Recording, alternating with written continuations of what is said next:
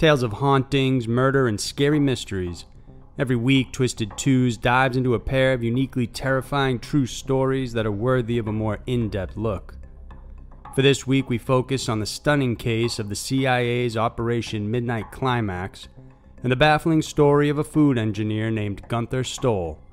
Get ready for scary mysteries, Twisted Twos. Number 1 Operation Midnight Climax. April 13th, 1953 may not be a significant date for most people, but for the CIA and their subsequent test subjects, it's a crucial date. On this day, CIA Director Allen Dulles greenlit Project MK Ultra. This was a secret CIA program that included various unethical experiments conducted on agents as well as civilians. Its main purpose was to explore the use of mind controlled drugs that could aid the military in extracting the truth from POWs and world leaders. One specific program attached to the project was dubbed Operation Midnight Climax, and it was highly unethical. Dr. George Hunter White, using the alias Morgan Hall, put this operation together for the CIA. In it, he used prostitutes in the San Francisco area and later on expanded to other places to entice men and serve them alcohol that was heavily doused with LSD without their knowledge. The women would then go on to perform what they were paid for, while various CIA personnel would watch from behind a two way mirror. The entire scene would be recorded, and the candidates were then specifically chosen because they might feel embarrassed if the situation were ever exposed. Their primary goal was to study if sex can be used to make a man talk. Soon the operation grew and they began dosing random people with acid who were on the beaches or in restaurants and bars. Aside from the LSD, there were also other exotic drugs used on the victims so they could try and discover a concoction that worked. There were also people that volunteered for the experiments, and often they were subjected to more horrific experiments, but the majority was often done on men without their knowledge. In one experiment, a group of volunteers were made to take LSD for 77 days straight. The subjects were promised drugs for each day, and no follow up was ever done on how they fared. Even federal agents were doused with acid unknowingly, and some of them had lifelong consequences because of it. One of those men was Wayne Ritchie. He was a U.S. Marshal and in 1957 attended a holiday party at the U.S. Post Office building. He recalls drinking a bourbon and soda and cracking jokes with other agents when he suddenly felt the entire room spin. He couldn't handle it and tried to escape, first locking himself in his office, trying to gain composure. When he couldn't, he headed to his apartment where he got into a fight with his girlfriend. He started feeling paranoid and thought everyone was out to get him. Not realizing what was happening and clearly high on LSD, he soon returned to his office got his service revolvers, and tried to rob a bar. Ritchie was arrested and fined but managed to avoid jail time. It wasn't until later on that he realized he might have been a victim of White's illegal program. At the party, White was also in attendance, and it was likely that Ritchie and many others were drinking his drug laced drinks. The program had real consequences in the lives of those affected, and it resulted in at least one death. Others endured lifelong mental and psychological damage as a result of the brutal and inhumane experiments.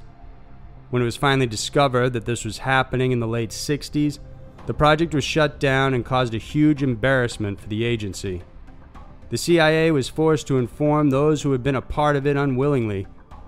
However, most of them were hard to trace because the majority of the files were destroyed upon orders by the CIA director of the time. Luckily, not all documents were taken out, and as a result of a clerical error, more than 20,000 were mislabeled, and a good amount of details regarding the experiments were uncovered.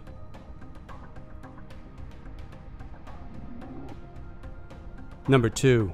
The Case of Gunther Stoll. It was 1984. Unemployed food engineer Gunther Stoll was living with his wife in Germany he had been out of work for a while and suffering from a case of paranoia, frequently commenting to his wife that they were coming for him and were out to kill him. He never really elaborated who they were, but he told his wife that he was afraid of them.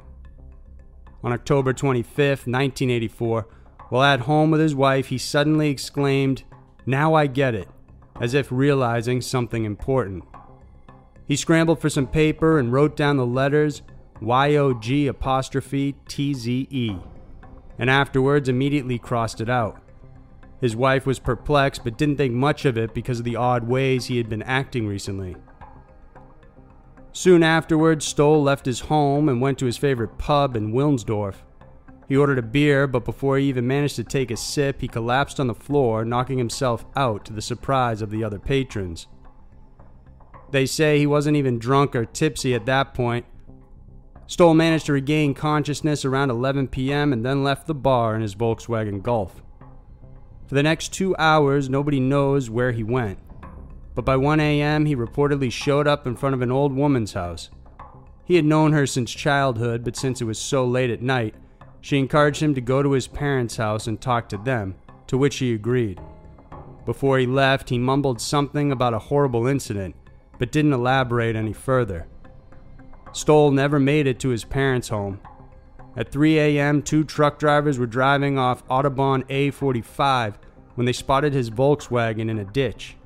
It had been wrecked, and when they went to investigate, they found him naked, injured, and almost unconscious. The men called the police, and Stoll told them there had been four men inside the car with him, but that they had just run off. They asked him if they were his friends, but he said no. An ambulance arrived and took Stoll to the hospital where he died on the way. This is where the case begins to get really odd. Investigators discovered Stoll had been run over by a different vehicle at a different location.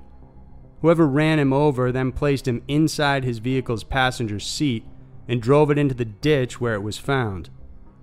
Both truck drivers also independently noted that there was another man in a bright jacket at the crime scene, but that he had disappeared after they called the police.